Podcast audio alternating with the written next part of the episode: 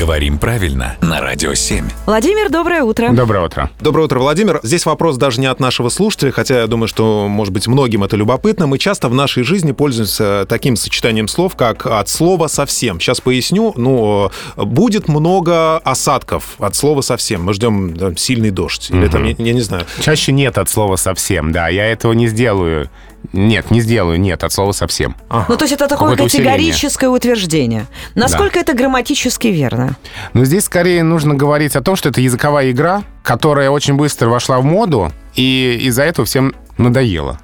То есть это такое выражение обиходно-разговорное, игривое, шутливое, очень быстро ставшее модным.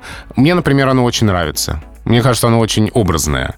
Но, как все модное, оно быстро приедается и надоедает. Поэтому уже есть люди, которых это раздражает, бесит, злит, которые такую фразу в своей речи, в речи собеседника не допускают.